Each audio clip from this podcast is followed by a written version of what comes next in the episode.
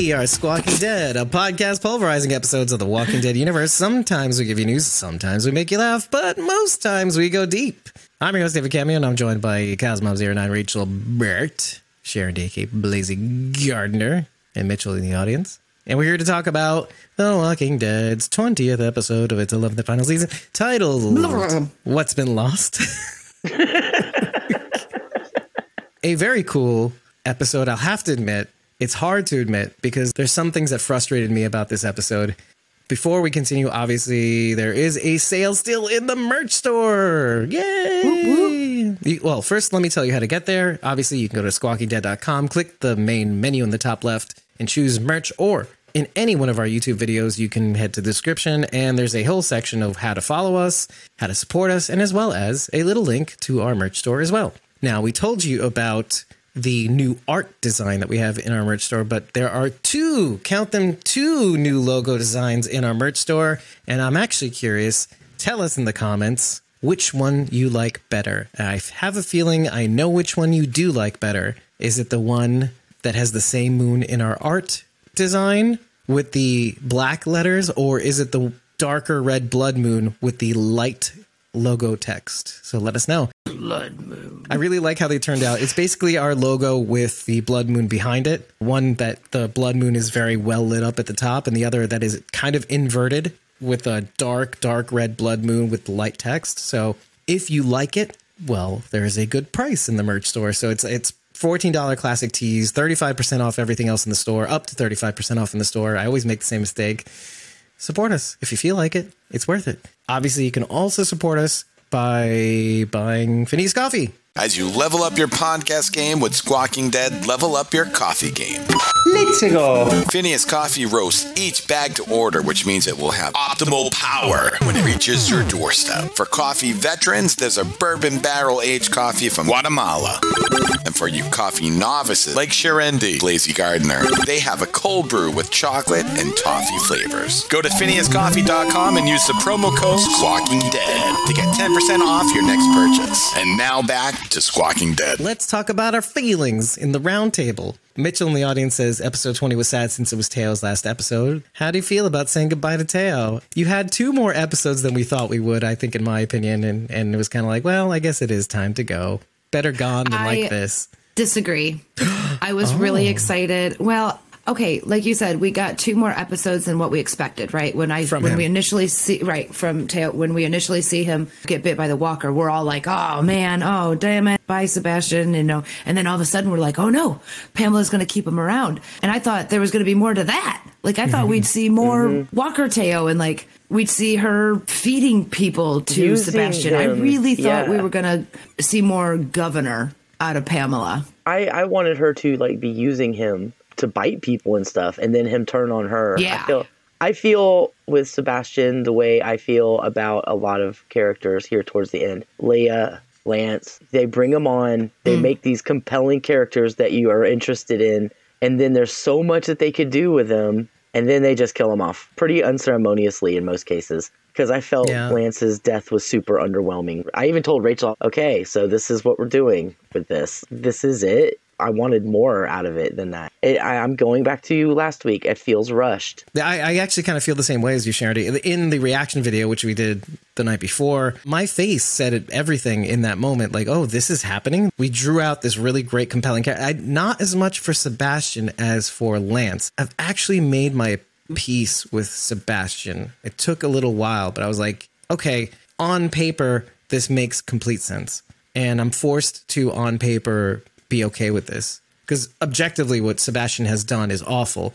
And I, I will say, Pamela following in her son's footsteps, it seems, in this episode. Well, I've got all these people. Let's just model what Sebastian tried to do use people for his own personal gain. Looks like Pamela's doing the same thing with our survivors, mm. using them for what appears to be manual labor, aka slavery. Mm-hmm. but in an objectively worse way. But Lance, yeah, Lance is a tough one. Lance, Leah, and you know what? I actually had a bit of a conversation to give a shout out to Just Keep Walking podcast. I spoke to Ben this morning about all of this, And one of the things I kind of want to segue into is what he and I both noticed about the different styles of show running from Gimple to Kang. As much as I sing Angela Kang's praises, I feel like this episode highlights maybe some of the weaknesses in her style of. I can't believe I'm criticizing, but this is what's happening. Overwhelmingly, I've loved her commanding of the show for the last couple seasons. But one thing that Gimple does well that Angela overwhelmingly does better, except for one small thing, and that's Gimple tends to use the whole deer when he goes hunting. He'll use everything, even though he probably shouldn't. Right, he'll use all the characters in a given episode, or as many as, as possible. He'll give them sat- somewhat of a satisfying, moving in a right direction sort of way. I think Angela does it better, but when it comes to the characters that we don't care about, or we probably don't care about as much, let's say like Lance, Leah, Toby Carlson, Oh, Toby. Yeah. uh, even Ian of Riverbend, uh, which I mean, whatever, that is fine. Mm-hmm. He he came on quickly and left quickly, so that's okay. Even Lance, that we shouldn't care about, have these built up. She tends to like throw them away. Leo was given a substantial basis, even though she wasn't in many episodes. She was a big part of moving forward from 10 from 10C through 11. Mm-hmm. She had a firm basis in the story. She wasn't just a throwaway character. But yet they Right. built her up and then threw her away when there was so much more they could have done with her that we talked Right. about Or- during 11B completely agree. that was just so dumb. I just hated that. But she could have gone to the Commonwealth and done Yeah. something. She could have sided with somebody else. There's so many things they could have done with her rather than kill her off in such a inglorious way. Rushed fashion. Right. And I feel the same way with Lance and Sebastian. They built Yeah. Sebastian up, and then oh, oh, it's like, oh, he's just get he's just gonna get bitten. That's it. He's he's like, what? No. I guess I get why they did it with Sebastian because to subvert the comic because he was supposed to be the one who kills Rick. Blah blah blah. So they're like, no, he's not gonna do anything like that. We're gonna kill him instead. I, I feel the same way about mm-hmm. Lance. Lance, there's so much potential there. So much more they could have done with him, and to end it in such a predictable, ridiculous way. I knew he was going to reach for something when he went to the end of the stupid Jeep. It was just so rote. Of course, he's going to do that and they're going to kill him. I was very underwhelmed and disappointed with that. I was disappointed they killed Lance off in general. He was a great bad guy. And Sebastian, too. Not like in the nefarious kind of like evil genius way, but like he was a spoiled little brat. And we love to hate him. Well, also in like a complicated, like they, but that's the thing. Yeah, like they he- built up all the, the complicated, you know, ways that we can somewhat side Yeah. with them, somewhat in some ways. Yeah. Even like okay, especially Lance, because he spits a lot of truth in this episode. I'm like, yeah, well, what are you gonna, what are you gonna do, Carol? Are you gonna let them all burn? Let dreams burn, people burn? Yeah. Yeah, but she's not focused on the after, right? Like she said, I, I don't care about after right now. Right now, my focus is getting my people back. I'm not thinking about what's going to happen after. Right. I would compartmentalize that as well. Like right now, I need to get my people back. Then we can talk about what we're going to do as a group. But they're killing off. They killed off Sebastian. They killed off Lance. Who's our big bad now? Pamela. Pamela. Pamela's our big bad. Well, we have what four episodes left? Right. Twenty. Yeah, twenty. No, four. Epi- we have four episodes left. Are they really going to introduce us to a whole nother bad guy, or are we just going to be left with Pamela? I feel like. And for what I? I, I trust the I tr- I say this all the time. I trust the writers. They're going to do it and we're going to love it and we're going to watch it. But right now, I'm just sitting here feeling like you took away all of our bad guys. So now we know who and what we're dealing with. We don't know who's going to be the the bigger of the bad guys. We weren't sure like is Pamela really the big bad? Is Lance going to be worse than Pamela? Now we don't even have that option. We don't even we can't even think about it anymore cuz we're only left with Pamela. and for all our constant um, going back and forth about who would be the better leader, Lance or Pamela too, and what he what he probably Uh-huh. Doesn't believes versus what she does, and what she Yep. thought her ethos was, what we thought her ethos was supposed to be versus what we got. Same Mm-hmm. same thing with Lance. You know, it was a lot of build up for what, and maybe look. There's no denying that a lot of what we talked about is baked in. There were a lot of assumptions that we made right out of the gate at the beginning of the season, the introduction of these characters, and a lot of that comes with the comics too.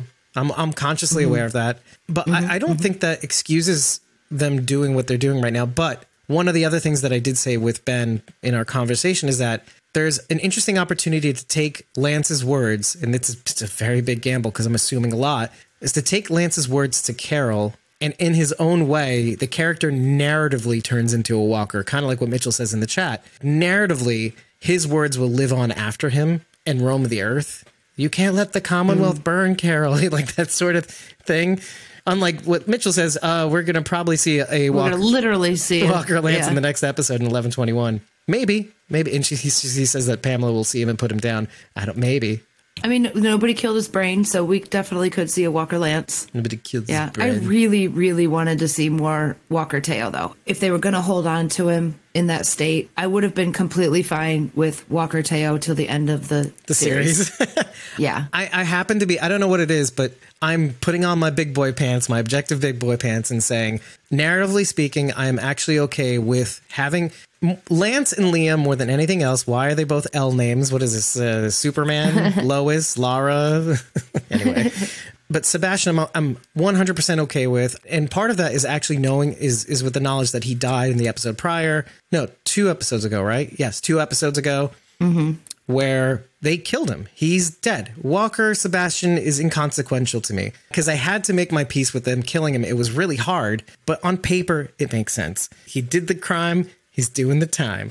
Okay, that makes sense. Lance is a little bit more complicated because look, we put on him obviously a lot of with all the mystery that they've built up behind Lance that you could be like, "Oh, he's probably this or he's probably that or what are his his intentions?" He looks like he's trying to mm-hmm. do a power grab, but who knows? Then there's the sexual tensions like, "Okay, wait, wait, was it all about power? Is it just impress Pamela? And he kind of affirms that it's not just about the power, it's also about impressing Pamela and maybe getting some recognition and never getting it. But I'm less complicated about Sebastian's Walker demise, even. that's just my personal preference. Is all. It does make sense narratively, but I'm just being selfish and wanted more. And the reaction video, I just went, Hi, Teo, I'm sorry, but we got some mileage out of you. If they went through the trouble for Pamela to be like, feed my son, Lance, and I figured they were going to keep, she was going to keep him Yeah. around for nefarious purposes, you know, threatening people, or you think you have special privileges? Look at my son, you know, like, Talk about mm-hmm. privilege. To your point, though, I- she even says in the episode to her donors, she says, He's always with me. I thought that was a Yeah. very cool Yeah. tongue in cheek way of saying, I'll so always funny. have him with me. And, uh, well, I'm kind of glad that he's gone because now she doesn't. So she's going to make more mistakes, I think. You could see it on her face at the press conference. She couldn't hide the fact that Yumiko was messing up her plans. Not even, even before she messes up her plans. The fact that he makes her brother, she makes her brother stand up in front of the crowd. She was already making this like, ugh, peasant's face. You're like, ugh, gross. Thanking your brother, ugh, you have somebody, ugh, ew. You know, like, because I think at this point she knows she's lost her son. Daryl and Carol have already sprung Lance out. So this is with the knowledge that he's gone, I think, at this point. If I'm not mistaken, in sequence of events. I want to go to Mitchell. Mitchell says Mercer wasn't in the episode at all. He's suddenly gone. We're the rest of Team Family. So either Mercer helped with their kidnapping or he was taken as well. That is a good question to ask. What do you where do you think? I mean, we don't know the answer, but where do you think he is? What's going on? Daryl does bring him up in the episode. Mercer could help, but in the absence of Mercer, Carol says we can play the Lance card. I actually think Mercer has no idea what's going on because we saw the bagmen and they were not soldiers. They were not Commonwealth soldiers. Right. So I don't think Mercer would have anything to do with the kidnapping. And I don't know that he would necessarily be bagged himself if they can just distract him with something else and keep him busy while all this other stuff is mm-hmm. going on. I think we'll find out in the next episode how much he knows Right. about what's going on. He may just have a completely full plate between Eugene and Max and everything that's going on in his little world. He might not even notice the other people are gone. And did Princess make it out or did she also get bagged? We didn't see what ultimately happened to Princess. She's who he would notice. if he was asked to go get all of these people and turn them over to this little private Gestapo or whatever, I, I feel like that would be the last straw for him. Like he would be like, no, I'm not. I'm not doing that. Yeah. Like he's already teetering on the edge. And I feel like that would be the last straw to push him over the edge. Mm-hmm. But I also feel like he would be smart enough to not be no to their face, To toe the line until he could. toe the line, but meanwhile be working behind the scenes to get everybody out. I do not think he would go along with that at all. But I also don't feel like he's bagged either. I, I think Rachel's right. I think he's being detained with something else. Yeah, kind of goes along with what Pamela says in the episode to to her donors, but actually to Kathleen, her replacement Max, who is played by I mentioned it in the uh You called her out in the in the cake. React Yeah, I video. called her. Yeah, I called out her screen name. It was uh, at K underscore cause, C A U S on Instagram. Her name is Katie Causey. I was like, she got a pay bump from being a background actor to uh, having a speaking part ish. so she wants to uh, develop a campaign or a um, presence of transparency, quote unquote, because she wants to gain the public's trust again. And again, again, trying to, it's all about image, it's all about theater, like Yumiko says. And so I think, first of all, disappearing Mercer in any way, but also apprehending him would completely demolish public trust. So she can't remove him from the board without making it so that he does something very, very stupid, which she might do if he doesn't toe the line, just like she did with uh, basically everybody, essentially.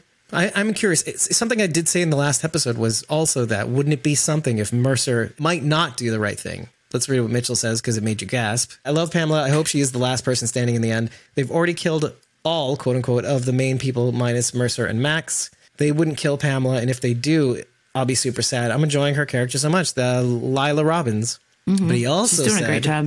the Also thing that the made boys. you gasp. I have a feeling that someone big will die next episode, like Rosita, though I don't want her to. It's time to kill someone big, which is another thing that Ben said. They've been holding back on big cast Yeah. deaths, main cast deaths.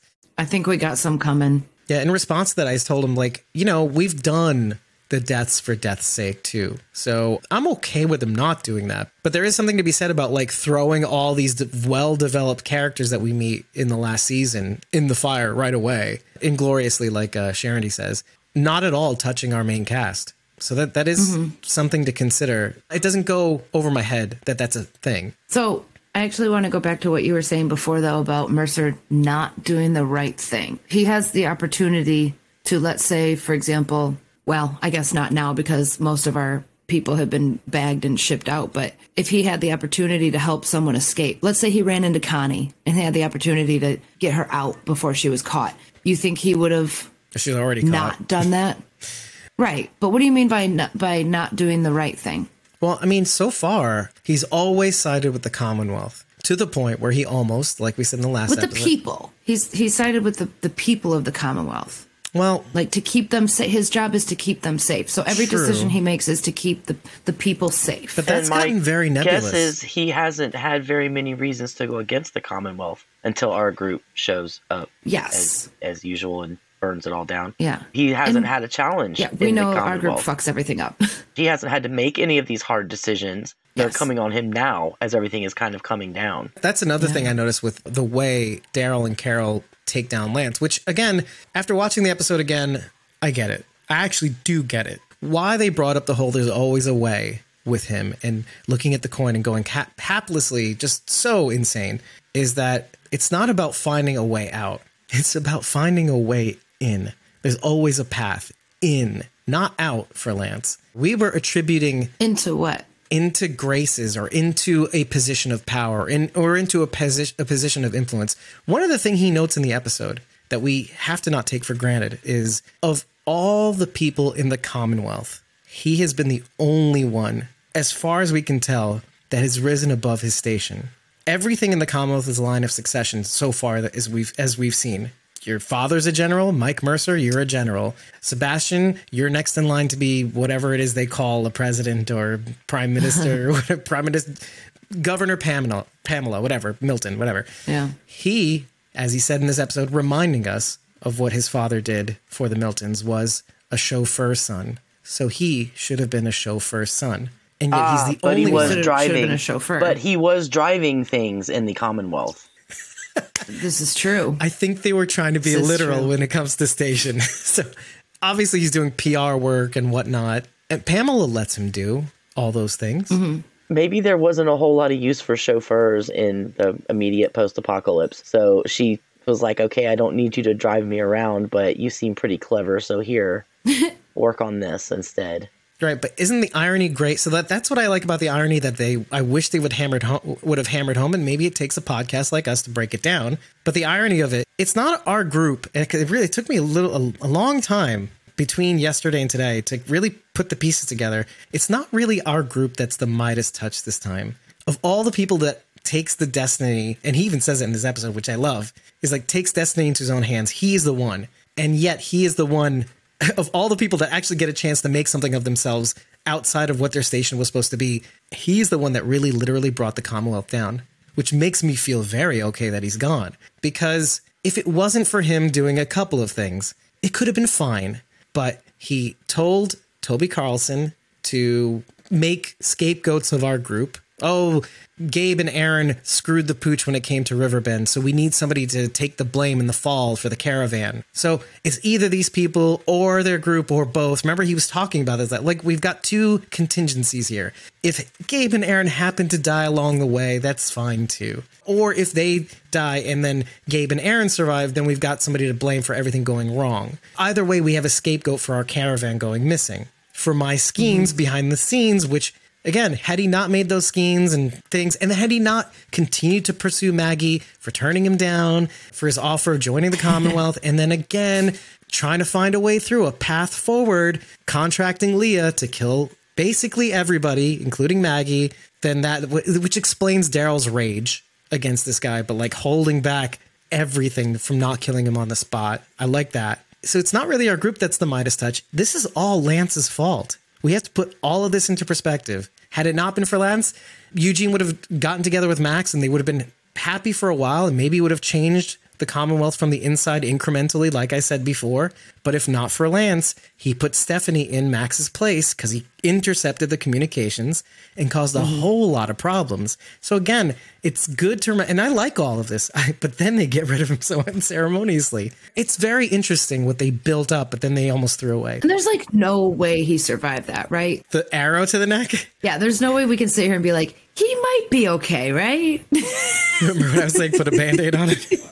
right? I thought maybe until he started spitting blood out of his face in copious amounts, and then I was like, no, yeah. I, I think he's dead now. yeah. Well, if you want a mirror or a parallel, Lance gets an arrow through the other side of the neck that Sebastian was bit on. So that's kind of that's a kind of interesting. They both got shot in the neck in their own way. Man, what a waste of not having him killed by a lance. I'm sorry. Oh, in a way, shit. a tiny one. like like Carol misses, and then Daryl throws a lance at Lance Oh god. that has a horn and Yeah. a B at the end. QR logo. I'm comfortable. one more time. I'm comfortable with saying Lance definitely screwed the Commonwealth over before our group had a chance to. Yes, that that yeah. But- so thank but- goodness for that. But they would have. They would have eventually. That's mean.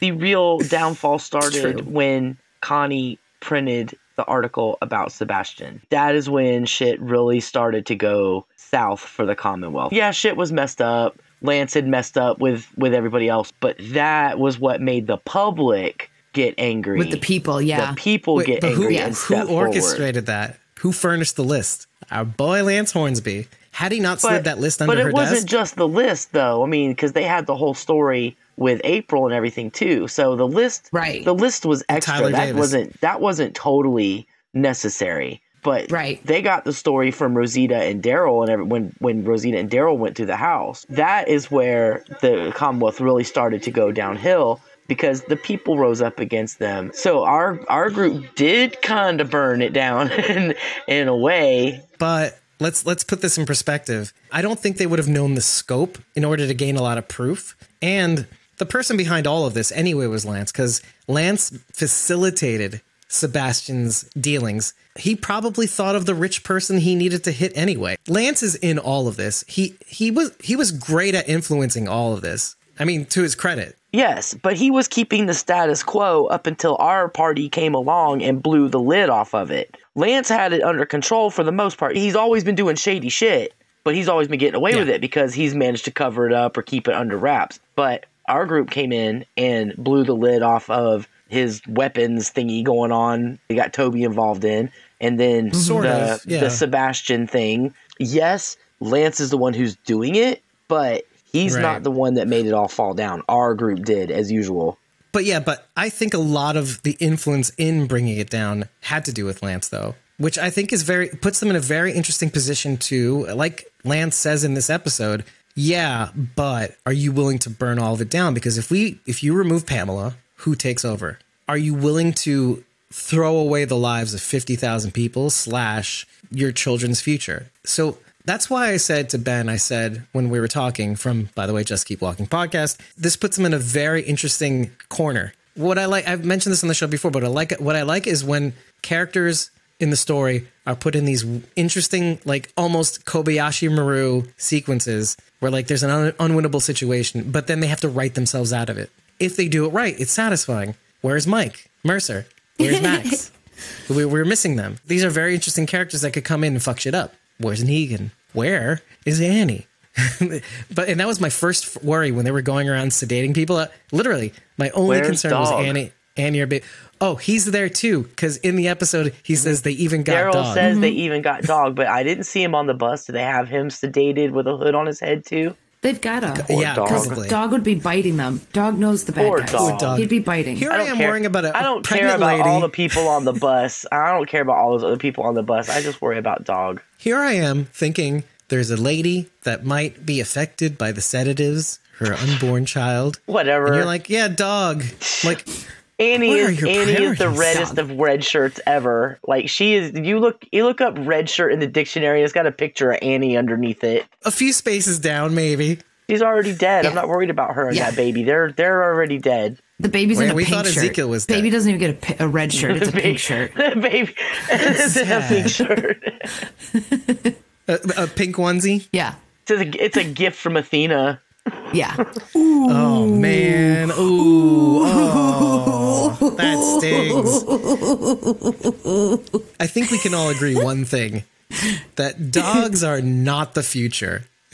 like you outlive maybe three, two to three dogs in your lifetime. So Yes, but they're still better. exactly. They're they still burn better. brighter, Dave. They burn brighter.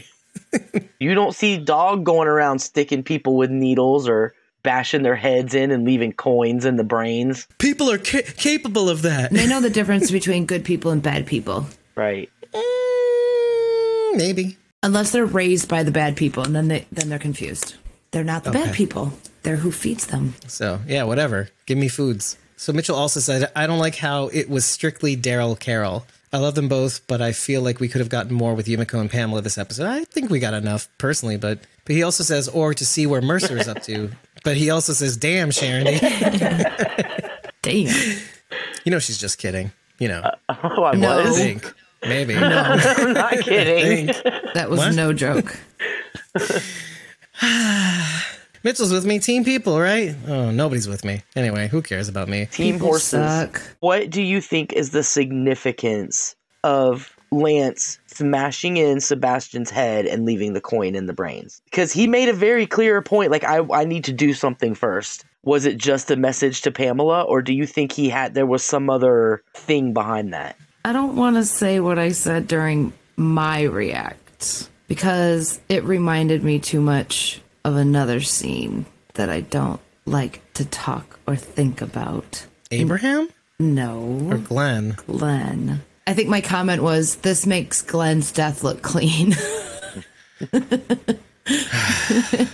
Pretty messy. I feel like there's probably more to it, but me, I'm literal, right? I'm the literal, literal, literal one. A literal The person. literal. You take things literally, not figuratively. I do. So I feel like it was more like he made Sebastian unrecognizable and left his coin there so that Pamela knew he did it. Look what I did to your son. I feel the same way. I may have fed him, maybe maybe figuratively, I may have fed him in life and in death, but in the end I got what I wanted or I'm going to get what I wanted. Yeah. Or maybe I'm going to get what's due. He's he's actually paying. He's putting a down payment. Well, I mean, what I was saying is, she told him a couple of episodes ago that he wasn't in the game. He was never even a player in the game. And he Oh, dropped his coin in that fucking slot, buddy. He's a player now. I didn't think of that, but I did think, wow, that is what a way to go, Teo. That's that's all I was thinking. I was thinking of my friend, Yeah. not somebody who's dead many years ago. Just kidding. Just thinking about Daryl and Carol standing there watching him bash in Sebastian's head while they just stand there watching. Right. Well, Carol wasn't there when Glenn died, so it wouldn't be as triggering for her, but I bet I bet that was triggering for Daryl, especially considering it was his fault. Damn, the wounds still run deep. I'm I'm not over it yet. Never forgive him, even though like you love him. You love Daryl in his own way. You love Carol more, obviously, but there's you like Daryl still. I love that Daryl loves Carol, but I could take or leave Daryl. As long as they don't li- fall out of grace. Yeah. Like if Carol was ever like, nah, I'm good, I'd be like, yeah, me too, girl. Me too. Me too. Let's go. Let's get out of here. You just dosey do on out. It's like, Arm in Bye, arm. bitch. hey, where are you going? I don't care. Go shower. Bye. She would mourn the loss of of her of Carol's best friend. Yeah, I mm. would. Oh, I way would- to bring I down would. the room, Sharon. I would be sad because Carol's sad, not because we lost Daryl.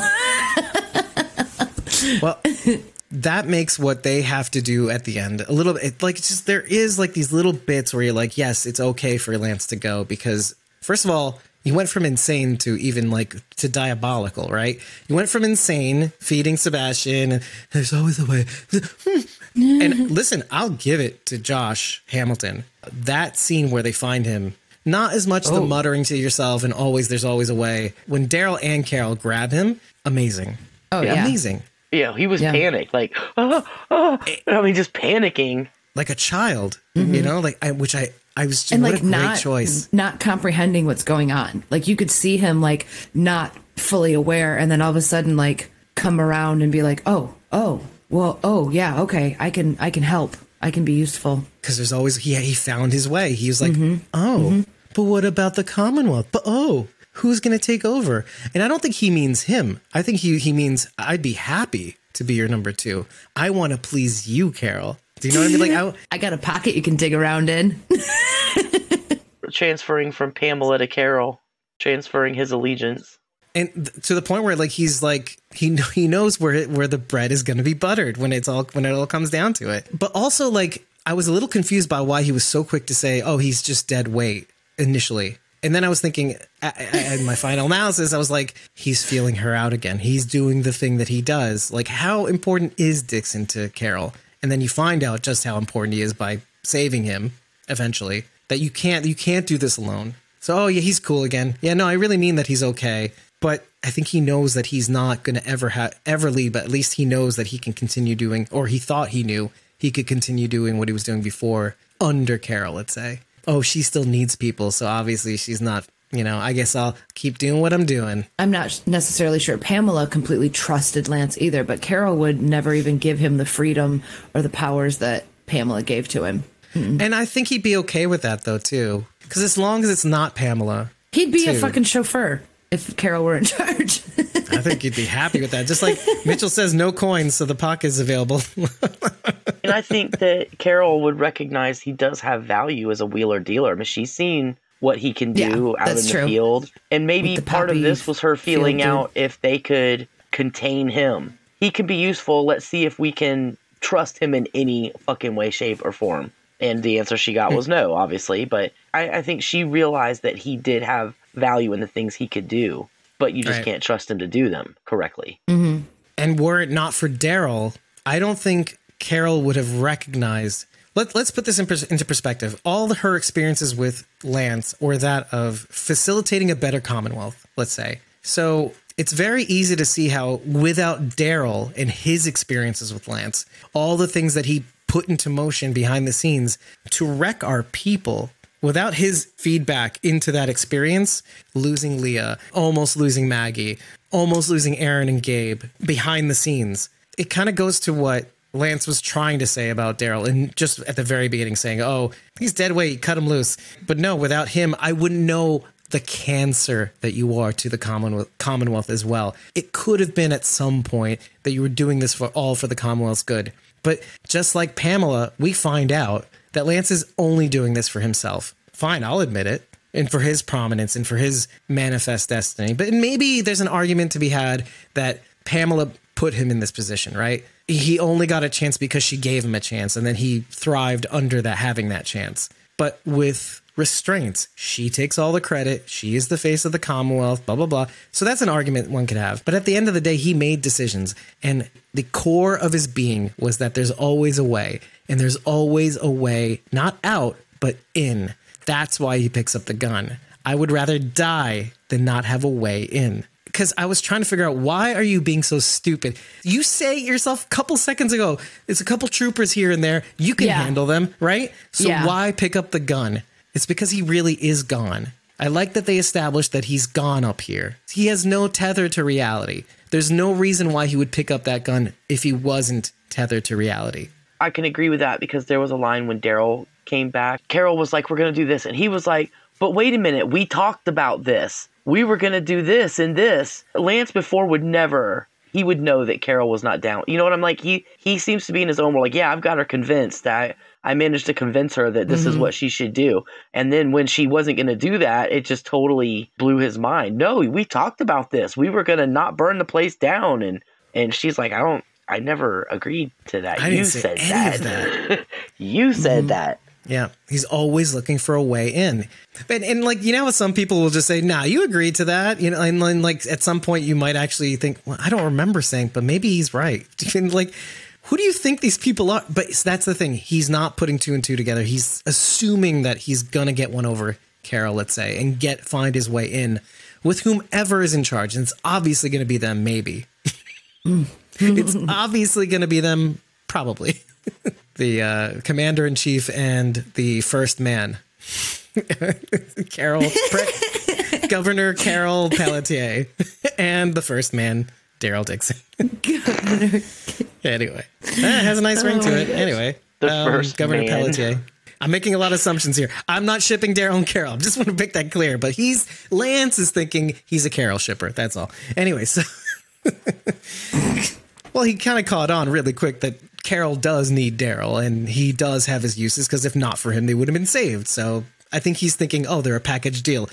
Hey, Daryl, Carol told me that they're not going to burn this shit down. So yeah, so that's what's happening. He's like, no, it's not. I know her better than you, bitch. Okay. Can you imagine Daryl's like I, can't, I want to say coronation. That's not the right word. Whenever they're sworn in, I can't remember. I His can't first remember his first man speech. yeah, his first man speech. Uh huh. Yeah. Oh gosh. Uh, yeah. She's the boss. Bye. Yeah. No, I know what you mm-hmm. mean. Yeah. Oh my gosh. I'll, I'll have a beer. Do it. Do as she says. Yeah, beer. What? Have you seen my dog? We he died from the Where's drug my dog? overdose. The bus. anyway, sorry. Don't want to bring you all down. Dog is dead. Sorry. Oh, we're waiting for a main character to die. No. Oh, no. Hey, you know what? You know what Iris says? That's what you get. No. Oh. I'm, s- I could take Anyway. anybody but dog. I could take anybody but dog for real. Okay, couple of questions. So the little tunnel, I'm going to call it a tunnel for lack of a better phrase that Lance and Carol are walking through. Did they walk through something or did they go in and then come out the same way they went in? I'm, this is a this is a real question. It looks like they came through it. They went through Did- it. To, okay. To detour, Okay. find another way to get to where they were going to go ultimately, which is the train tracks or station. Okay, or and Lance whatever. was not leading her to the soldiers, right? That was just a coincidence that they were waiting for them on the other end. I didn't feel like he was leading her there. How the hell would he know the soldiers were going to be there? He's been But crazy how in a the jail hell did- were cell. the soldiers there? Maybe they've got a bug on him or something. Maybe. Hmm. So Carol drops the mag light, the flashlight, mm-hmm. and and it gets kicked away. And Lance picks it up and is just sort of like watching. Is he like mm-hmm. Mm-hmm. wanting her to get bit? Like what's happening? What is this? Why is he just standing watching? I mean, I know he's useless. He disappeared with the light, and then Yeah. and then a few minutes later he came back. So my feeling was like Dave said he's not thinking straight. He's like I'm gonna disappear and make her think that I'm leaving, and then when I come back, she'll be like, oh, I can I can trust him, right? Or she'll she'll be glad that I Okay. came back with the light. I thought you were right behind me. But my first reaction was like, oh, he's really not all there. He did seem a little out of it. I think he also puts a lot of stock into Carol too. Who can blame him? He thinks, oh, she's gonna be just fine. And she is. Which true, but what if she wasn't? Okay, let me put this in perspective within the same episode. One of the first things we see is Daryl almost dying in the Yeah. beginning. He had a hard time with that one dude, which is very important to note. Is that like, yeah, no, they're they're not invulnerable. Technically Daryl is, but but Carol on the other hand is not. I mean, but still, anyway, but it, does have this contrast of like, okay, you could be forgiven for thinking that they are invulnerable, but here's a scene that proves that they're not. Mm-hmm. Had had Carol not come in, that there would have been trouble. Same thing with the end. Had Daryl not come in, they would have been dead or captured or mm-hmm. whatever. They were ready to kill him. We're gonna say they put up a fight. And you know what else? Okay. I, I don't fault Lance either for his crazy brain. Who cares? That they they managed to break into a prison facility, bust him out with an ankle monitor that alerted everybody to their presence, mm-hmm. and still managed to get them all out. Well, there you go. It was the ankle monitor. That's how they found him. That's very So- possible. Yeah. Another question: Why didn't Daryl just cut it off with one of his giant fucking knives and leave it in the cell? Because then they'd have to carry him. That was the thing he said. He No, said, "Are you?" no, no, no. No, he- he, said just you have to cut the off my foot. Why didn't he cut off the strap? Oh, because that would have just like an ankle monitor. Once you do that, it it's a closed loop. They had to run anyway. So cut the fucking thing off and then run. No, good point. That's a good point. I guess I don't know. I guess time was of the essence. But they had time to beat Sebastian's face in. They're also not that easy to cut. The alarm hadn't gone off yet when they beat Sebastian's face in. They could have beat Sebastian's face on, then cut it off. Yes. And then yeah. run. Or gotten as far as they could before it went off, then cut it off and ran the rest of the way. Right, but they're not easy to cut either. That's true. They have a couple of bits of steel wire surrounding it too. Yeah. But you've so seen Daryl's knives. It's, it's it, it isn't that easy to cut. How many ankle monitors have you had on, David? Just don't ask questions you don't want the answers. Well, now you do. So no, I haven't. to be honest, it depends on the kind of ankle monitor he's wearing. It, it Yeah. depends. There are different types. But a single knife isn't going to do it too. You you would need like one of those hedge cutting clipper thing with pressure and leverage to like a like a chain link fence. You just Yeah. cut it, cut the two little steel yeah, wires that are sawing, running through the sawing edges. at it with those knives would take a while. And you'd also risk dull the cutting the, knife. crap out of you risk cutting the shit out of Lance. Yeah. And then you would have to carry him. Yeah. Yeah.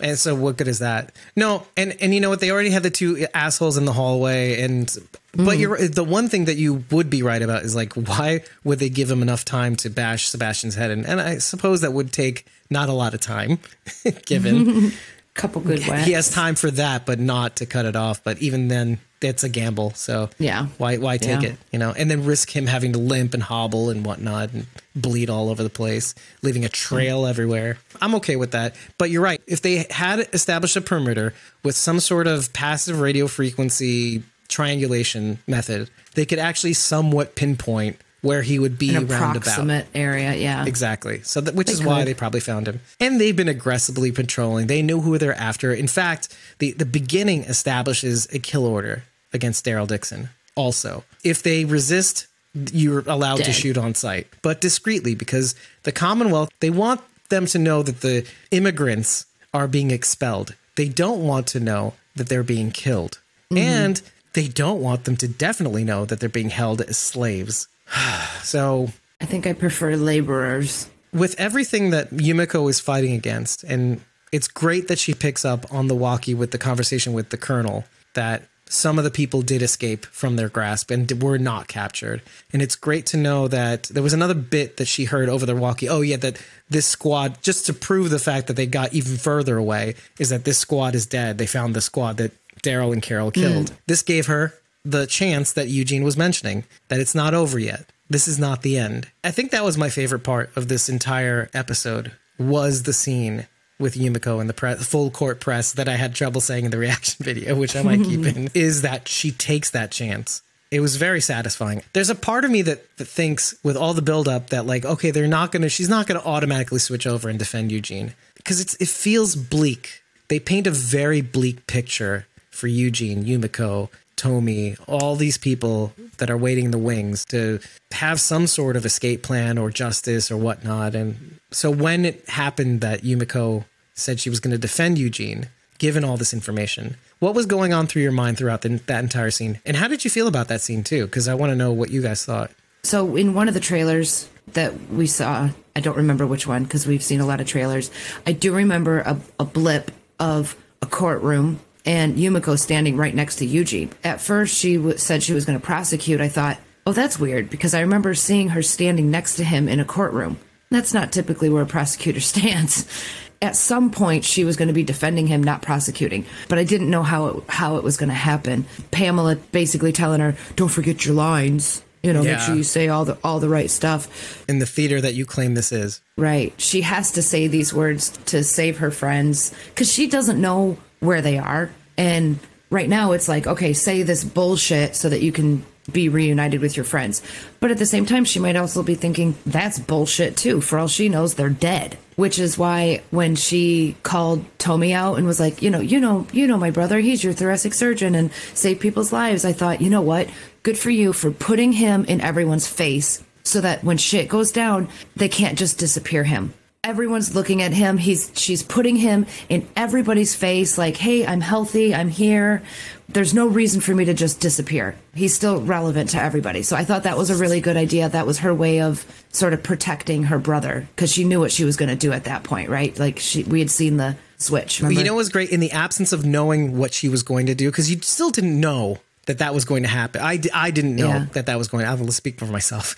I didn't know that that was going to happen. I thought maybe that was a little bit of her initially, initially struggling with this thing that she's about to do. After having that conversation with him, oh, she's acknowledging the hard choice she had to make and saying, "Brother, I know this is not what." This is definitely, Yeah. I'm, I'm listening to you. I thought, oh, okay, she's listening to him, but she's just saying, you know, but if anything happens to him, like you said, is anything happens if you put a limelight on this doctor that now everybody Yep. knows in this full court press, fine. And then like, it's like a little extra guarantee on top of everything else. But then what she does turns into a whole nother layer when she announces that she's going to be defending Eugene. Because when she does that, it's not only to highlight that this is a person that you can't disappear, but it's mm-hmm. also a secret message to her brother that yeah. I know you say you want me to survive, but I know you, and we've established that Tomi wants better.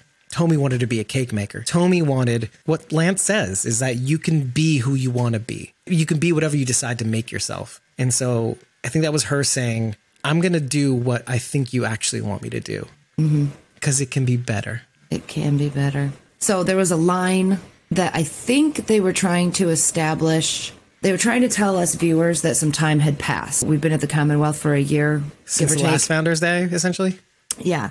And I think there was a, a throwaway line that is supposed to sort of cement that. I don't know how they would do it, but I wish there would have been some mention of other cases that Yumiko has worked on because they call her the most established or the most accomplished attorney in the Commonwealth. Hmm, I don't That's how they remember. re- that's how they refer when they're calling her up to the lectern to give her speech. I thought they might be calling her that because she went to Oxford or like the most accomplished pre-apocalypse attorney that they have. just as a establishing it by saying it. Maybe I took it as that she's worked a lot, that she's accomplished in the Commonwealth. That's how I took it anyway. So I wish there would have been a few mentions. I like again, I don't know how. This is me being super super nitpicky, but if she is an accomplished attorney in the Commonwealth, then there should have been other cases she's worked on, and we could have we could have heard about them. Well, one of the ones that they sort of explored and shown on the show was that of Sebastian Milton, the investigation, being mm-hmm. Pamela's sort of PR, quelling down the crowds, the protesters in the station slash house of government. They knew of her by her being in the limelight in that situation too. There's a little establishment there. Also, typically, correct me if I'm wrong, but I think I'm right. You're either a prosecutor or a defense attorney. But you can switch, just That's like why I Bill said Oakley did. typically. If you're a prosecutor and decide you don't want to prosecute people anymore, then you can definitely switch to being a defense lawyer. Right. Yeah, But she yeah. decided, you know, in the moment. I just found it funny, is all. It just made me laugh. Well, I mean, like, I don't think you're like, I don't think you are delineated as a prosecutor or a defense attorney. Say you're a prosecutor, but you have a friend that gets in trouble and they need a defense lawyer. They can definitely hire you to do that. There's no law saying you can't do both. no, no, no. It would be hard to run a practice if you did both. Typically, an attorney would specialize, though. Right. Yeah, right. right. Because Yeah. it establishes their flex, their their strategy. I want to just say a couple things that Mitchell said too. In the end, they might still kill, kill Eugene, which I don't want to happen. He needs a happy ending. I think he uh, got a couple of them already, didn't he? They did do some really good character building, which we really went through in the last episode. So to to get rid of him, And I a- think he is happy, right? I mean, despite the current situation, he found true love. so he can die peacefully, He not would- having Yeah. And it was know. reciprocated love. Right. love that. Requited. Yeah. Yeah. It- well, he also says in response to all of us is exactly it would make Pamela look suspicious if Tomi disappeared. Then they would know that he- he's lying and not trust her anymore. Right. Mm-hmm. Yep. Another Yes. nail in the coffin. Yes. Right. But knowing that she has a chance now and that there is a chance, she's going to take it. And what's great about that also is that your move now, bitch. Really. Mm-hmm. Who are you going to get to prosecute at the end of the day? Who is she going to get? Like, we have not seen any other attorneys. Who is she going to get to prosecute? It may be somebody we've seen before. Do it herself. That that would That would be something. wouldn't? Or oh, maybe make Max do it. I don't know. I don't know if she's qualified, but anyway, I don't know if she, yeah. Well, I would love to see a supercut of all of the horrified looks from Pamela in this episode. like, oh, oh. all the disgusted looks in this Yes. episode from her were just choice. They were just so choice. But all the shit. digs she got in were also good too. Like as much as I, oh, some of those scenes were just too. I don't know how much I want to get into this, but I have another axe to grind with some of these scenes. They were just too. I don't know, like too on the nose, right? Oh, there's donors and special interests. There was a part of me that was kind of like, but like, uh. But then I don't know if if their goal was to kind of make it super obvious to the point of ridiculousness, just like Sebastian's character, okay, that he's so serious about being such a dick that it's actually kind of funny. Then okay, mission accomplished, and I'm okay with it. Fine, but just establishing that this is the game, this is how the sausage is made. She's really leaned into this life and politics to the point where she's stopped giving a shit about people and the Commonwealth. And I'm okay with that. Maybe it just establishes her as a just a really bad person, and I'm okay with that. If she's the big bad, I'm okay with that. but what is going to win the day? This is something that I've been assuming this entire time. But just like I was assuming that Lance was going to survive this because of what he says in this episode, you can't leave these people undefended in a power vacuum, having them exposed to the walking what the Walking Dead really is, and that's power. Like Judith says in the beginning, let's take it all the way back to that. She says the only thing worse than the dead are the living. But without the yeah. living, what's there to live for? Yeah. The difference is knowing when to bet on people and knowing when not to bet on Lance, essentially. but that's the thing. If they're going to beat Pamela, they have to beat Pamela the right way, which means a day in court in a fair trial. That's the only way that they're going to beat Pamela, which is kind of like why it contrasts poorly the way Lance goes out. Because, oh, I thought that we were going to do this all the right way to evolve into the final Pokemon, where, like, in this moment, it, it feels like they're not. Do you know what I mean? Like, oh, we're just going to not. They gave him a chance. I'm like, yeah, you're right. I guess you're right. They, gave him. A, did. they did not did have to give him him a- a chance. Yeah. But why is that? Can we ex- just explore why that is so confusing, or why we have these feelings? Did you have that feeling also? Like, oh, does it feel like they're going like backpedaling a little bit? Did you feel that in that scene? Sorry, I know we're going back to this, but just gut feeling. Did it feel weird? Like, oh, are they backsliding? Are they going back to the days of brutalness out in the wild? I had that feeling. I'm like, I thought they were evolving, that sort of thing. I don't know. That's maybe it's just me. It just felt gut reaction. It felt that way, even though on paper they're fine. I, I think they're fine. I think Carol has always known what is necessary. Mm. Some people call it brutal, but I call it necessary. Doesn't that? I don't know. It's just the feeling I get for all the growth and evolving that we were saying about Daryl. Okay, in the last few episodes, to have it come back to that, it, I don't know. I just felt like we were flip flopping. Do you know what I mean? Like we are oh, let's give Judith time to come around, or that I don't. Do you know what I mean? And then like you could come back Yeah. to this, but maybe that just goes to show that they can. I think switch that's kind of the when they need message, right? You can't totally give up the savage side because you're always going to need it in this world. So even if you Mm. try to step away from it, you're never going to be able to really step away from it. Gotcha.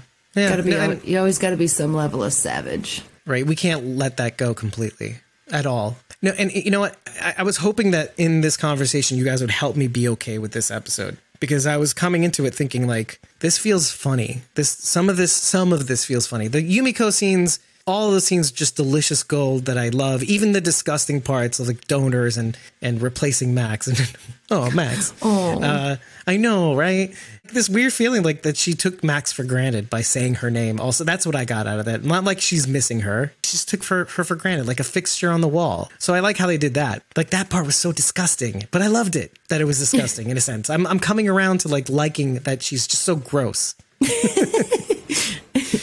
She's and so s- gross. and slippery and weird. I want her to be worse than Lance, especially now that Sebastian's gone. She's like double Lance. Well, and she's pulling his move, Sebastian's move, right? Like Yeah. taking the opportunity to turn these migrants into slaves. But we don't know what they're doing yet. Well, maybe, like you said, to be like Lance. So maybe she's taking Yeah. Lance's idea and expanding on it in her own way. Could they Infrastructure be taking projects. them to work on the railroad because we know they're taking them in the train, taking them to Outpost 22, which is Alexandria. Is tec- Alexandria. technically. Mm-hmm. Fix your own community. Because Okay. okay. so I actually watched some videos about this today about the train thing, which in the comics Eugene goes and helps to build the train tracks mm-hmm. out west to form a Western alliance. So what if that's what they're doing with these slaves is taking them to work on the railroad to help recognize this Western alliance? And do you think the Western alliance is with the people. CRM? Ooh. Mm, interesting. Omaha, Portland, I, I did want to mention, like, to tie that in a little bit, some of the feelings that we may have towards this episode feel like we're throwing away all the bad guys so that they can do this bigger thing with the universe. And this has been my fear for the last several episodes that so now that we've gone in, like, we're three episodes deep, covering the fourth of this trimester. And one of the fears that I had in the back of my head, which I don't even know ex- that I expressed on the show, was that they were going to be so busy setting up the future that they don't put this series to bed the right way. And that's kind of what I've been feeling with the Leahs, the the Popes. Pope was one too. The Reapers, Lance, Sebastian. That they didn't put this series to that they're so busy trying to set up the rest of the, of the lore that's to come that they don't give this series a proper in and of itself send off. Oh, but if Rick shows up in the last episode, we'll all be okay. No, I won't. I won't be okay. This story needs Still a good needs a conclusion. nice like- wrap up. Yeah. Yeah. I don't want the end. I don't want this to have an open ending just so we can go into the spin-offs. we need a segment like Grace's fever dream in Fear when she dreamed all of the people, you know, 16 years Oh, super down in the, the, future. line. Yeah. Yeah, all the all the people in the future, and we can see Lydia and Eli have Okay. Oh, five yeah. little cute babies, and And Negan and Annie having baby Carl Smith. Negan. No, because she's a red shirt, the reddest of red shirts. She's, which yeah, sure, Carl's perfect because the kid's gonna be dead. Ooh. Naming it Carl. Two times. I would like one of those to show everybody in the future, I'd be good like with that. Judith and whoever and their little kids and the next generation. It's Walking Dead, the next generation. Right. That's how the books end. Da, da, da. The books. The books have a huge time jump. But it does it feel like we're heading there? I'm just shooting from the hip here. Do you, does it feel like we're heading in that direction? I think it could. Yeah, it so could. Mitchell said something. Wouldn't they have heard the train in the past since the 1121 preview shows the train running? So that almost makes me wonder if we are going to see a considerable time jump. Oh, You know, well, we have having to see the trial. So yeah. Well, that's true. We do need to see that. But but if it's anything like real life, a trial could take months. So we might jump a few months ahead too. If they do it properly, do a full investigation, prepare your case, blah blah blah, gather witnesses. If they do a jury, they're going to have to pick a jury and go through that whole process. So it could take months before we see the mm, trial. and the next episode could be completely jumping between time. Like you said, it'll take it over the course of several months to, until we catch up mm-hmm. to the point where the, our slaves have built the railroad. Yeah. essentially. Yeah. I mean, I keep we- saying that, but it, it, it it's important to emphasize the fact that no, this is slavery, and, And- it's she's taking after her son at this point. And we also And know Lance. that there's already a running train because Lance told us there was. Yeah, because it forks Uh-huh. in different paths, so they they do have an established railway. I mean, unless you were right by the railroad, you wouldn't necessarily hear the train. You'd hear the whistle, right? But why do you need The the, train whistle, whistle, yeah. when there's no roads There's no you have to cross or anything like that? So there's no reason to blow your train whistle. You wouldn't necessarily hear the train itself from a distance. Yeah, fair enough. Yeah. oh, let's say goodbye to Mitchell. I have to go. It was fun hanging Oh, out, being good a part of night, the. Mitchell. and Bye, I- Mitchell. I'll be Thank you for coming and hanging out. And hey, Yeah. you too can join in on the fun. You don't even have to follow us on Patreon or Ko-fi, by the way. If you just bookmark ko-fi.com slash squawking dead or patreon.com slash squawking dead, just check the page every day to see if we post something, a recording schedule. You don't have to follow us. It could be better. if you did. But and you can join in for free. that. Mitchell's not even a supporter. I mean, he's a supporter, but he's not a paying supporter. So And he's always here. yeah, we love do it. the show for Mitchell. Mitchell writes the show. Yeah. Well, no, Br- Br- no. Bridget writes the show. Mitchell just enjoys it. No, Mitchell writes the podcast. Where do I come in? You just show up. We all just show I'm- up. I am Mitchell's Lance, is what it is. There you go. Yeah. I'm- Yes. I, he takes all the credit. I do all the work. It's fine. It's fine. All is right in the world. Pamela Shoemaker. Hope he doesn't So- reach in your pocket. Yeah, take all the change. Take all the change out of your pockets. Shrug. The pocket cloth will be there. It's all right. The paint. Oh, yeah. Takes a sip of water. Um. Lance had also mentioned that he was already trying to make it so that he can get to all these community. He painted a really great picture. This is why I hate this to see him go. He painted a really great picture for Maggie, like a good pitch. Imagine Hershel going off to college. Yeah. You know, so that doesn't bother me. Like, it doesn't bother me that he was already on the way to doing that. Oh, I did want to mention one thing before we continue. I've been meaning to mention this for the last several episodes. Matthew Negrete, who obviously was executive producer of The Walking Dead World Beyond, but also has been producer of The Walking Dead. He was actually um, director for that special Connie episode in The Walking Dead's ninth season. When was it that, that the baby The one with her was and Virgil. No, the one that was left in the field. Connie picks it up, and you get Oh, her yeah, vantage yeah, point. yeah. That was Matthew Negrete. Oh, okay. Um, so he was in charge of that. The other consulting producer on these episodes, these last few episodes, has been Eli Jorné who is EP of Dead City. Ooh. This is validating my fears a little bit. They need to get all these producers in here to establish continuity for their spin-offs, let's say. Which also mm-hmm. means, okay, bright side of all of that is that they may do something with World Beyond that we don't know about and we're not going to expect. Possibly. If they're bringing in Matthew Negrete again, Not. I'm sorry to interrupt, but I was actually thinking today. How cool would it be? Now we're like three years past the events of the world beyond, right? Because that was 10 years in, and now we're 13 and a half years in. So it's three years past the happenings of World Beyond. So it wouldn't be out of the question for Elton or Iris or Hope or any of them to show up. They could have gone to Portland and back by now. It's been three years. They could be part of the Western Alliance that comes back if they bring that into it. And maybe they all kind of form a, against the CRM. Maybe they can turn Portland right. against them and, and bring the Western Alliance, and maybe that's going to be something that goes against the CRM. Right, wouldn't be out of step with Yeah. what I'm basically saying is that like I think they're prepping, but again, like this is a double edged sword, right? Because if we're not properly wrapping up this series, I'm not saying what's the point. You're going to do it anyway, but I am a little concerned that there's too much setup to to leave the show that we're gonna we're not going to leave the Walking Dead flagship show with a satisfying enough ending. But this kind of goes back to my point of what has been done to certain characters that yes you're not supposed to care about. You're not supposed to care about leah we did. You're not supposed to care about lance. We did. I cared about even pope and the reapers that they were there and murdered all the wardens first of all meridian that whole thing. So in a sense like even when you're a bad character you're not supposed to care about their presence has to mean something. They have to carry forward there has to be enough of a reason for them to be there to care about the fact that they went away all of a sudden So then, what was the point of Leah then? Because they Right, did but that's what I'm nothing with her. They did absolutely nothing with her other than, in, oh, her whole point was to prove that Daryl Daryl Daryl could have a girlfriend. I mean, was that like the Right, sole purpose for her being? So why make us care about these characters and then and then get rid of them? So I see what you're saying. You're afraid they're going to do that on mass scale.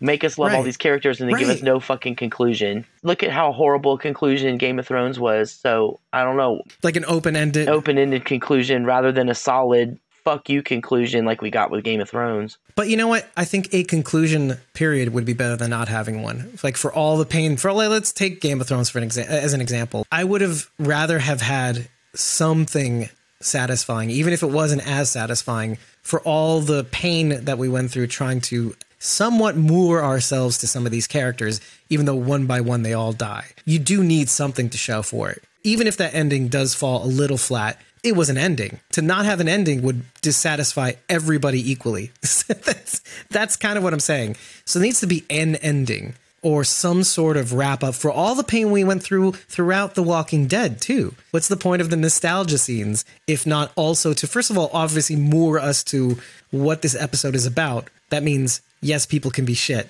but betting on the right people is everything. So we bet on Lance to a point, and then we know when to cut our losses because people can be shit. So th- there's an anchor there. But also, the point of the nostalgia scenes also is to remind us of the journey. That journey needs to have even if it's An even if it's not it needs an an ending don't make your ending the setup for everything else we need growth and a conclusion don't we So everyone who's not getting a spin-off, um, except Carol, is dies. dead That's how we do that. just like you rachel i have enough faith in what's happening i Yes. actually to the point where i have enough faith in what's happening now so that all the th- shit that we went through this season this season because this season might end up being the worst. But it's a t- hey it's a that's that's a strong statement i know. But if if they do enough you don't have to be perfect. You don't have to stick the it could be a rough landing whatever. I'm not the judgmental type. But for all the pain all of our characters went through throughout that has to mean something. The reapers the ferals the, leah herself the well yeah yeah the wolves termites but more this season than anything else All the groups we've ever faced throughout the entire series, we've learned and grown from each and every single one of the experiences, and it should amount to something. Right. But like even just for this season, there's a there was a lot of pain this season or perceived pain, right? Maggie, which she had to endure on the road, and then subsequently the extra fuck you that all her people her people die in the in the first trimester. That has to mean something. That's a lot of people. I still want to know what happened before. Well, I mean, I guess we know the Reapers were involved, but I still want to know why Pope specifically marked Maggie. What the fuck did she do to piss him off so bad? She was a woman. That's the So was message, Leah. right? Yeah, but look, second command. When he came in and took over Meridian, she bucked him. She went against him, so he marked her. And that's probably like the Yeah. simplest But why her explanation. She- she- specifically? because they she probably saw her as the Maybe leader. She it. resisted, and she was their de facto leader. Okay. So maybe the Reapers were a, an, an interesting foil for the way Carlson was interacting with Riverbend, in a sense. Because Carlson was definitely not Pope, like as a mm. character. He was more of a snaky CIA kind of guy, right? but we were supposed to look at Ian and the Riverbend people as like with all the skulls in the back. We're supposed to look at them the way we do the Reapers. We're supposed to initially, right? Because they're the big sickle lady and the and the, the oh, skulls in the back, right? So it's I can so I can forgive that in a weird way, but then they died too mostly. So it's just weird. It, it's weird. I'm sure if I do rewatch the season all the way through, I can maybe try to holistically tie all this together. I see what they were doing here, etc., etc. This pain must mean something. There's a lot of pain mm-hmm. this season for a lot of our characters. Losing Hilltop, losing Marco. That was another thing I was I, that made me okay with losing mm. with losing Lance as a character. Is that he orchestrated that? He made it possible so that he weaponized Leah against innocent people, all for the sake of getting a win, all for the sake of getting away in again. See, it was all for something, Pamela, right? I didn't get exactly what I wanted, but I found out who took the caravan of weapons and, and dealt with them for you, whatever. Mm-hmm. And she's probably not even supposed to know about the caravan of weapons, which is the whole problem to begin with. Final thoughts. Like I said, as worried as I am about where this is all going and with only four episodes left, I am hopeful that they'll tie this up in some sort of conclusion that isn't Walking Dead like, where you leave everybody off on the cliffhanger and Negan is about to hit somebody over the head with his bat or two people. This has to kind of find a way to turn itself around and in a way that shows us somewhat of a future for these characters, even if some of them don't make it along the way. And then there's variance in the wind. We can't ignore that. You can't just put that in there to not do something with it later. Oh yeah, that's got to come into play. Annie's on the outside chilling with Gabe and Aaron, right? Or no, Aaron's with Lydia and them. So Annie's just chilling Jerry. with Gabe. And we've got all of Oceanside to contend with too. Remember, we can't forget about them, Yeah, we can't forget about Oceanside, who I'm assuming is all dead. including Luke and uh, Jules, right? Yeah, because Right. Luke was there, wasn't he? Virgil's in the wind too. We don't know where he is, but it's good thing you mentioned him earlier. I would have forgot about him. Oceanside may not be dead. They could have been sent to the slave camp. That's true too. The coin might have been, "Are you going to work for us, or are you going to die for us?" In Oceanside, Yeah, because we saw Lance flipping the coin. Hmm. Interesting. Well, so I'm confident that we'll get some answers at least, so that's good. We we know we're getting a trial. But there's so many, so many questions to wrap up in f- only four episodes. I'm really scared. There's a lot you can do in four hours. And then also, I think, didn't I hear right that the last episode is going to be a longer one too? If I'm not mistaken? I hope so. I really hope so. like an hour and a half, maybe something like that. I did not hear that, but I really hope so. Hmm. But I guess we'll find out at That's My Viewing Party, which we're going to be at in Covington, Georgia. Tickets are sold out, and whoever's going to be there is going to be there. But we're going to be there with merch. I'm already crying. Yeah. I am already, I'm just, again, I have these feelings that need to be resolved as a result of watching this episode. So I, I'm going to suspend the desire to cry in the absence I'm of already answers. Already crying. But yes, and we're also going to be at the camp in one week. Basically, a couple days from the time of this airing, possibly. We can't wait to see you. We have press, so we're going to be probably at most of the events that you're going to be at at the camp. And if you're not, you can still buy tickets for the camp if you want to. We're going to have merch there. We're going to have a table there amongst all the actors, not in the vendor room. this is something we talked about behind the scenes. And if you want to be behind the scenes, listening to all our little plannings and be a part of what we're doing as a podcast, well, first of all, before you do all that, head over to ratethispodcast.com slash squawking dead. Leave us five stars in an eggplant. It's all we need to know that you love us. But tell us what you liked, tell us what you didn't like. But just remember to tell us after every episode. Tell us what we missed too, because we probably did miss a lot. It Just say something. Yeah, and we'll publish it on social media. Just remember to leave your handle. And if you want to be a part of these behind the scenes conversations, if you want to know what we're doing behind the scenes, our recording schedules, because we don't post them on social media, just create a free account on Patreon or Ko-fi and follow us at kodishify.com slash squawking dead or patreon.com slash squawking dead. Like I said, we don't post our schedules on social media. We have been posting little updates lately to find out what you think we should do behind the scenes. But if you decide to mm-hmm. buy us a coffee on kodishify.com slash squawking dead, you'll get 30 days of supported back content. And if you join a membership tier on either patreon.com slash squawking dead or kodishify.com slash squawking dead, you will get access to things like Discord, the ability to download our unedited episode recordings. I actually just lowered the price of the Patreon tiers to something that's a little bit more reasonable. So the Walkers tier is three dollars instead of five. The Whispers tier is ten dollars instead of fifteen. I thought that was a bit of a reach, but with it, if you decide that you know, hey, they are, they're on Patreon, you can get some really cool introductory perks. Like all tiers will get a sticker once they join after three months, and the Whispers tier will get a free T-shirt. Along with the Whispers tier is shout outs at the end of the episode for the Whispers and Survivors tiers, 50% off the merch store, the ability to join us in our Jackbox games on camera and mic, and the Survivors tier itself gives you the ability to join us on camera and mic, breaking down these episodes alongside with us. There are a couple spots mm-hmm. left on ko-fi.com slash. Think about it. Take a look at what we have to Do offer. it. Do it. But while you're doing that, remember to head to, head to our merch store. There's a sale. And I've been your host, David Cameo. You were joined by Cosmom09, Rachel Burt, and Sharon DK Blazy Gardener. We hope you've enjoyed this episode breakdown because we're not quite sure. but we'd like to hear back from you. Like I said, rate, like, comment, subscribe, do all the things. Tell us why we suck, but tell us after every episode. I would love to hear why I suck. Yeah, I would love to show Rachel why she sucks. I don't know why I would do that. I love to protect her from stuff like that, but I won't. I won't. No, I want to hear all the good and all the bad. Yeah. Just as long as it's honest. Yeah, be honest. Be honest. We're, we try to be honest with you about our feelings. Don't say dumb shit like I have stupid hair, because that's just not true. yeah, obviously. My hair is awesome. we'll see you next week. I think we're going to be recording before we go to camp, probably, maybe, maybe, or we can record while we're at the camp. Though there really isn't much time to do that. I think Yeah, I don't know when we're gonna have time for that. it's quite a packed weekend that we have going on there. So we should probably record before we go. Take care, everybody. We'll see you in the next one, and fingers crossed that there's going to be some interestingly fine twists coming up. So, see you then. Bye. Bye.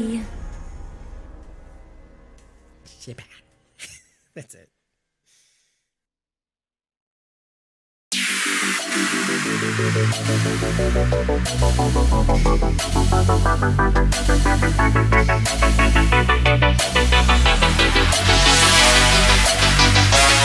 Thank you so much for making it to the end of this episode, the 20th episode of the 11th and final season of The Walking Dead titled What's Been Lost, our episode 205. Without further ado, I don't want to dilly dally. We'd like to list off our survivors and whisperers tier members in that order, the perk they receive at the end of these episodes for their patronage, and they are the following. At Eliza Jones 71 on Instagram, at Jones86 on Twitter, Jasmine, jasmine.iac on Instagram, Fanart Lindy, ko-fi.com slash fanart Lindy, Linda Jennings, who is the admin of the Facebook group Walking Dead is freaking amazing, and at Real Ryan GM on Twitter. On to our Whispers tier members, at Judith.Morton on Instagram, ko-fi.com slash Aiden Atkin, at Tyler Phillip Cox on Instagram and Twitter, at sandy.d.morrison on Facebook, at J13 Voorhees on Instagram and Twitter, and at MRTNYVet on Twitter. Thanks so much for listening. As always, like, comment, share, subscribe, and don't forget to rate us at ratethispodcast.com slash squawking dead after every episode, including this one. And if you're interested in joining one of our tier memberships, namely either the Whispers or Survivors tier members, but you could always start slow and join the Walkers tier, you can always do that on either ko-fi.com slash squawking dead or patreon.com slash squawking dead. Until next time, we're racing towards the end of The Walking Dead's